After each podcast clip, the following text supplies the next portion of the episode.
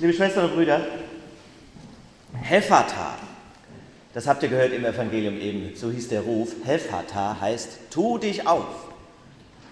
Das sagt Jesus im Evangelium. Er sagt es, als er einem Taubstummen begegnet und das Wunder geschieht. Dann gehen seine Ohren auf und die Fessel seiner Zunge löst sich, tolle literarische Sprache, auch in der Bibel. Und er kann wieder richtig reden. Auf dem Reden liegt heute mein Schwerpunkt, sich befreien von der Stummheit. Sehr wunderbare Erfahrung für ihn natürlich, für alle um ihn herum.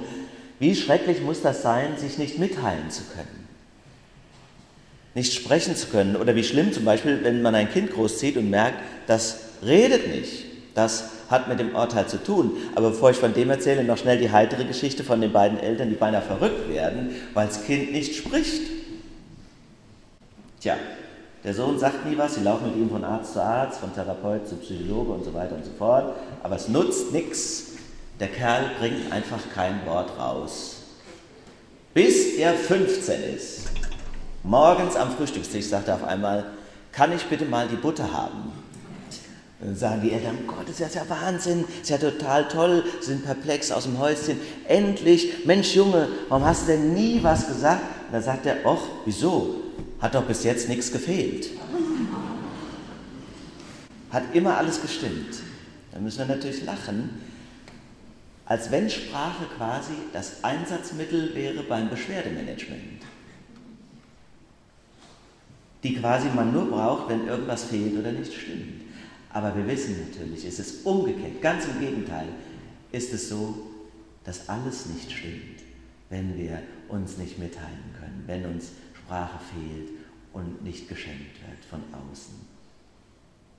Dann vermissen wir ein Fundament unseres Seins. Was ist das Fundament? Die Gemeinschaft. Ohne Sprache bleibst du allein. Jetzt habe ich in einem Hunderatgeber gelesen, Stichwort Musti, wann ist der Musti glücklich? Reden Sie mit Ihrem Hund. Geht gar nicht so rum, dass er mich versteht. Er versteht mich natürlich ganz genau, ist ja ein hochbegabter Hund. Aber es geht darum, dass er merkt, dass er dazugehört. Ohne Sprache bist du allein. Du vereinsamst, dein Leben wird zu einer Insel, du mutierst zu einer Außenseiterexistenz. Und genau das hat Hans-Josef Orteil erlebt, um den es heute hier in der Predigt geht. 1951 in Köln geboren, wächst er als einziges Kind seiner Eltern auf. Warum einziges Kind? Die Mutter hatte nämlich Kinder vor ihm, vier an der Zahl, und entsetzlicherweise sind die alle gestorben. In der Krieg, aber auch in der frühen Nachkriegszeit, eins zum Beispiel, findet eine Granate, die explodiert, ganz entsetzlich. Und das Leid um den Verlust dieser vier Kinder ist für die Mutter so entsetzlich, dass sie immer mehr verstummt, bis sie quasi sich nachher nur noch mit Zetteln, 20, 30 Stück manchmal am Tag verständigt. Und das betrifft natürlich auch den Jungen und der verstummt mit der Mama. In seinem neuesten Buch Der Stift und das Papier beschreibt Orteil nun, wie er über das Schreiben, auch das Sprechen neu gelernt hat. Ich bin fasziniert von diesem Buch. Ich habe sowas noch nie gelesen. Es ist ja quasi ein Buch übers Schreiben. Ein Roman einer Passion, weil es nämlich zur Leidenschaft wird. Und die Frage ist ja, wie lernt man überhaupt sprechen? Und noch viel intensiver jetzt bei diesem Buch das Thema, wie lernt man schreiben? Und es werden zwar ungeheuer liebevolle Eltern beschrieben, vor allem rührt mich das Verhältnis zum Vater. Der Vater ist eigentlich Geodät, Vermessungstechniker, also gar kein Lehrer, aber er hat intuitiv die richtige Idee, wie er seinem Sohn Schrift und Sprache beibringt. Das ist so irre, wie er das macht.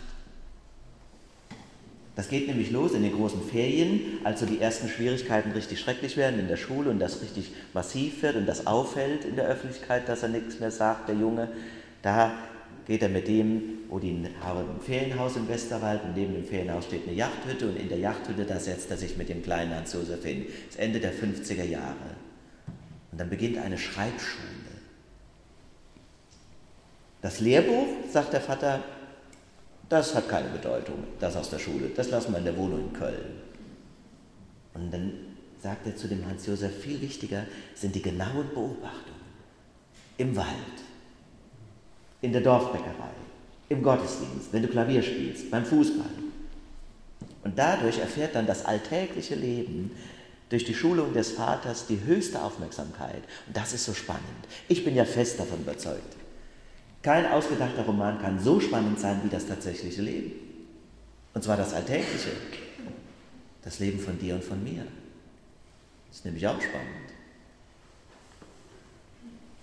Es gibt nichts Interessanteres. Und so entsteht für den Hans-Josef Orteil so ein frühes Archiv oder ein, ein, ein Archiv seiner frühen Texte und auch eine Chronik seiner Erinnerungen bildet sich. Dann gibt es für ihn ein reserviertes Regal in der Hütte, aber auch daheim wird die Speisekammer ausgeräumt, kleines Regalbrett drauf, da darf er dann schreiben, das nur für ihn. Und immer mehr schreibt er. Und das ist dann später, jetzt in der Gegenwart, auch die Grundlage gewesen für sein Buch, wo er nochmal in diese Zeit hineingeht. Dieses Buch ist, wie ich meine, eine Schule der Achtsamkeit. Ist ja alles interessant, was wir erleben und vieles auch so schön. Eine Schule der Achtsamkeit und, wie ich finde, eine Ermutigung für jede von und jeden von uns, auch mal zu schreiben. Das ist ja das Tollste an Kunst. Wenn du quasi in der Kunst eine Ansprache erlebst, das Gefühl hast, mache ich auch mal. Statt wie so geplättet vor irgendwas zu stehen und denk, oh, und nur bewundern. Nee, wenn es mich treibt, was auslöst, schreiben. Jeder und jede von uns kann und soll das. Vor allem, um Erinnerungen festzuhalten. Mache das ja immer in meinem Pfarrerkalender, wo meine ganzen dienstlichen Dinge drinstehen. Zwischen dem, was eh drinstehen muss, weil ich daran denken muss, was ich machen muss, schreibe ich dann Tage danach, wenn ich mal Zeit habe oder mir die nehme, was ich sonst noch so gemacht oder gedacht habe. Und das ist dann das größte Glück, wenn ich mal, weil ich Muße habe, wissen will, was hast du am 11. November 2008 gemacht? So, und dann lese ich nach und wenn ich dann fleißig war und da wirklich was reingeschrieben habe, dann ist mir manchmal der Tag wie so vor Augen, als wenn es gestern gewesen wäre. Habe ich das nicht gemacht, ist es wie weg. Schreiben also für dich selbst, meine ich. Nicht eitel sein, jetzt meinen, ich muss noch fünf Bücher für die Öffentlichkeit schreiben. Nur für mich erstmal. So hat es auch der Urteil gemacht. Und so ein Schreiben kann dann zu einer Befreiung werden. Es befreit, weil es die Verbindung zu mir und meinem Leben stärkt, Erinnerungen ordnet und festhält. Der junge Orteil erlebt das so, als er dann von den Ferien von den Großen wieder heimkommt nach Köln in die Wohnung, dann hat es schon so in ihm gearbeitet und ist es schon so zur Passion geworden, dass er morgens extra eine heimlich eine Stunde früher aufsteht, damit er Zeit hat und es geregelt kriegt neben den anderen Hobbys. Jeden Morgen will er niederschreiben, was er am vergangenen Tag gedacht und erlebt hat. Macht ihr das auch? Das Schreiben als Befreiung. Und es führt ihn aus der Einsamkeit, in seinem besonderen Fall aus der Sprachlosigkeit. Jetzt kann er in Beziehung treten mit dem Leben. Er kann den Dingen und den Gedanken einen Namen geben. Es fiel ihm anfangs schwer.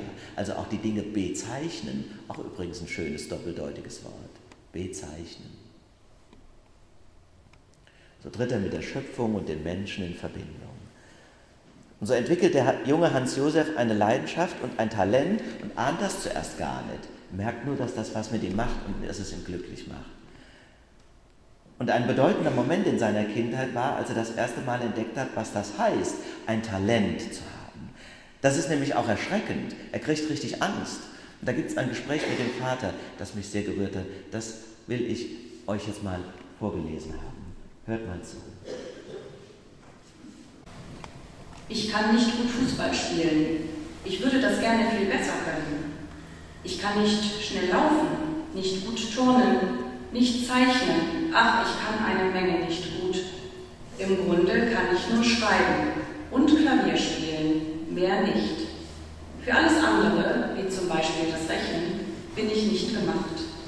Mein Hirn streikt und weigert sich, es wird matt und blendet sich aus, sobald es Zahlen sieht Wieso? Was ist mit mir? Ich nehme meinen ganzen Mut zusammen und frage Papa, ob ich vielleicht nicht doch krank bin. Krank? Wieso krank? fragt Papa erstaunt. Weil ich vieles nicht kann, das Schreiben aber so gut wie kaum ein anderes Kind. Wir sitzen einen Moment still nebeneinander. Es ist ein Augenblick, in dem es uns beiden nicht gut. Wir sitzen nämlich, ich spüre es genau, hilflos und erschrocken da. als hätte ich etwas Schlimmes, aber Wahres gesagt, über das wir immer geschwiegen haben. Daran haben wir jetzt wohl zu kauen, denn so hocken wir da, wie zwei Wanderer, die sich verlaufen haben. Dann aber legt Papa meinen Block auf die Bank und steht auf. Und ich stehe unwillkürlich auch auf. Wir stehen uns gegenüber und Papa schaut mich an und streicht mit seiner rechten Hand über meinen Kopf, als wollte er die bösen Gedanken verscheuchen. Ich ziehe den Kopf etwas ein und lasse ihn sacken. Da aber zieht und drückt Papa mich so lange an sich, wie er es noch nie getan hat. Ich presse meinen Kopf an seine Brust und lasse die Arme hängen. Dann aber hebe ich sie hoch und umarme Papa. Und so stehen wir auf dem großen ovalen Platz vor unserem Haus und halten uns aneinander fest. Als wäre einer von uns gerade nach Hause gekommen. Als hätten wir lange Zeit weit entfernt voneinander gelebt. Schließlich trennen wir uns wieder und schauen uns nicht mehr an, sondern woanders hin.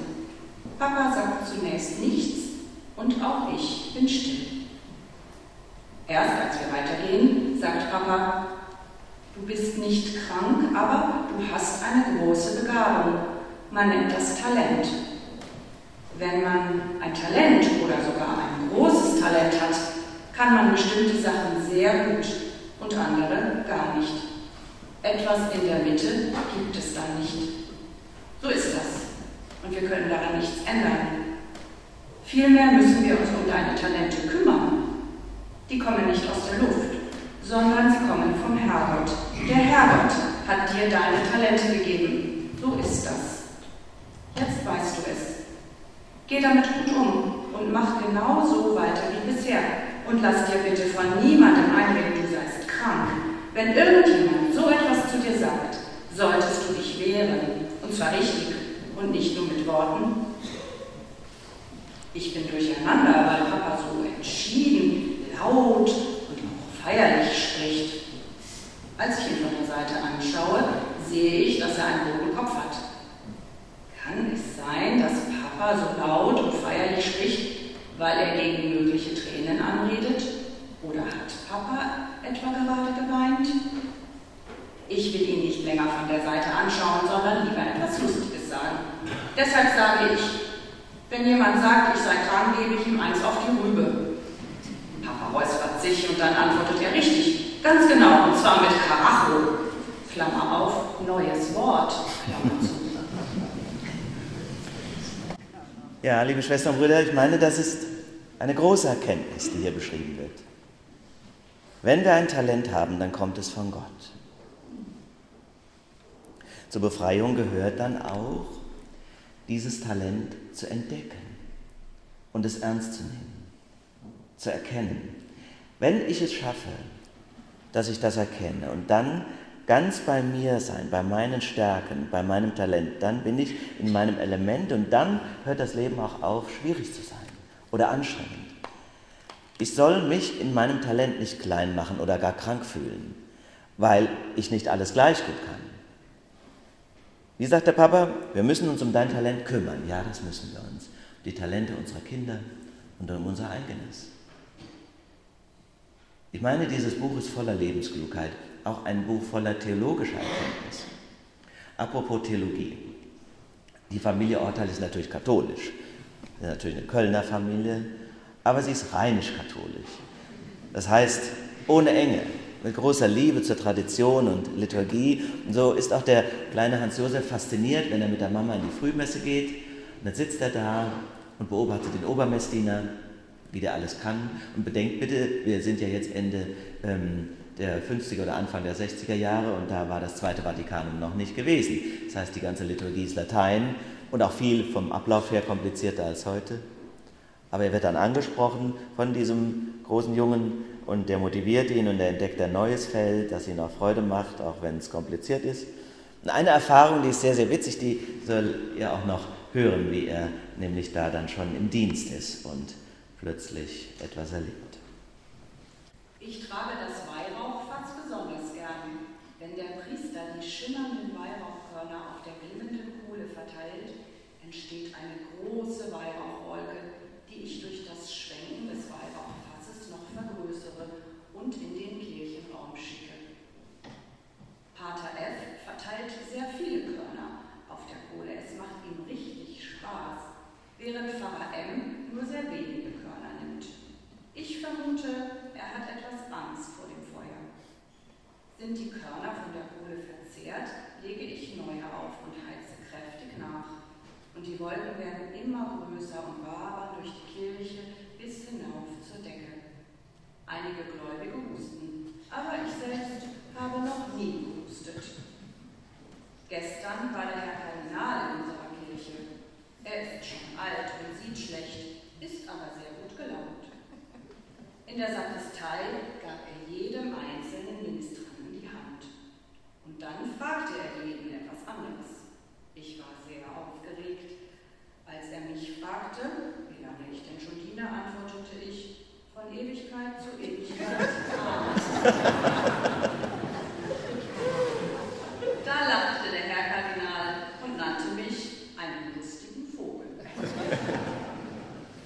Von Ewigkeit zu Ewigkeit. Sehr witzig.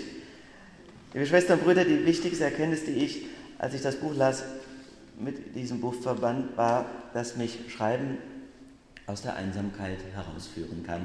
So hat es der Orteil erlebt. Vielleicht muss man etwas vorsichtiger sagen, Schreiben ist ein Weg, intensiver in Verbindung zu sein mit mir und der Welt um mich herum.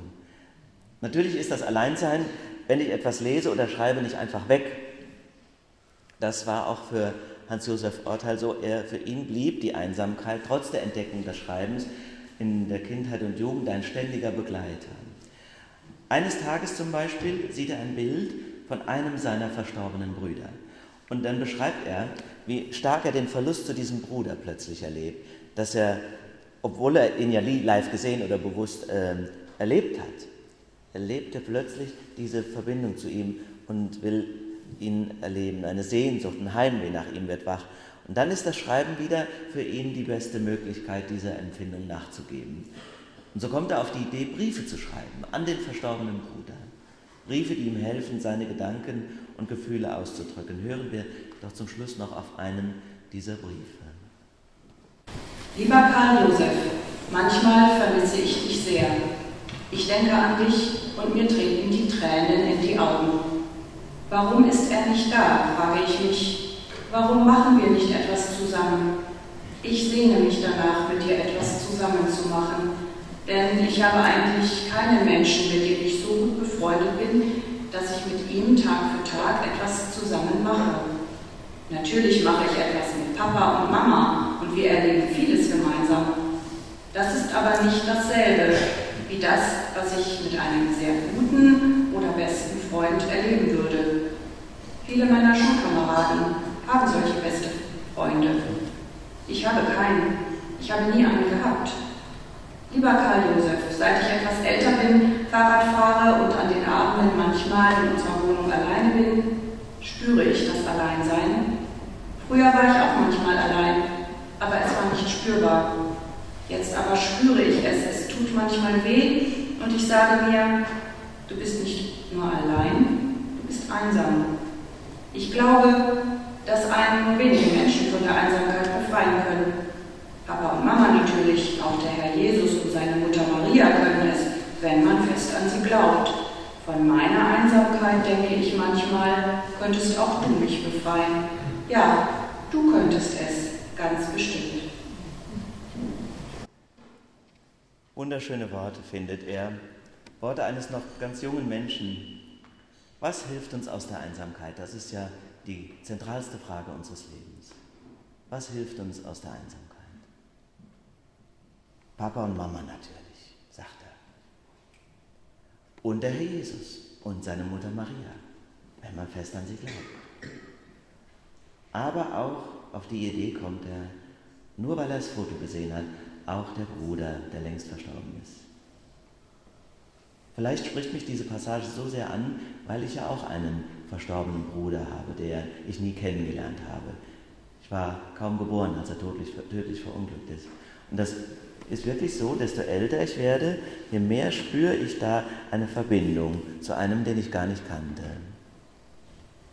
Ja, ich glaube, das auch hilft uns aus der Einsamkeit. Wir haben jetzt Mitte November. Viele von euch werden es schon getan haben oder tun es in den kommenden Tagen, zu den Gräbern ihrer Lieben zu gehen. Dann spürt dieser Verbindung nach.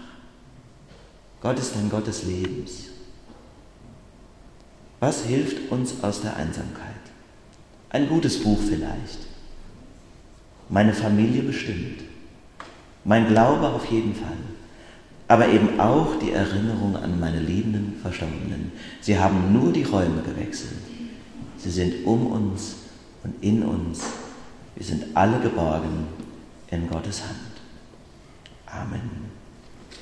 Der Friede Gottes, der höher ist als alle unsere Vernunft, bewahre unsere Herzen und Sinne in Christus Jesus. Amen.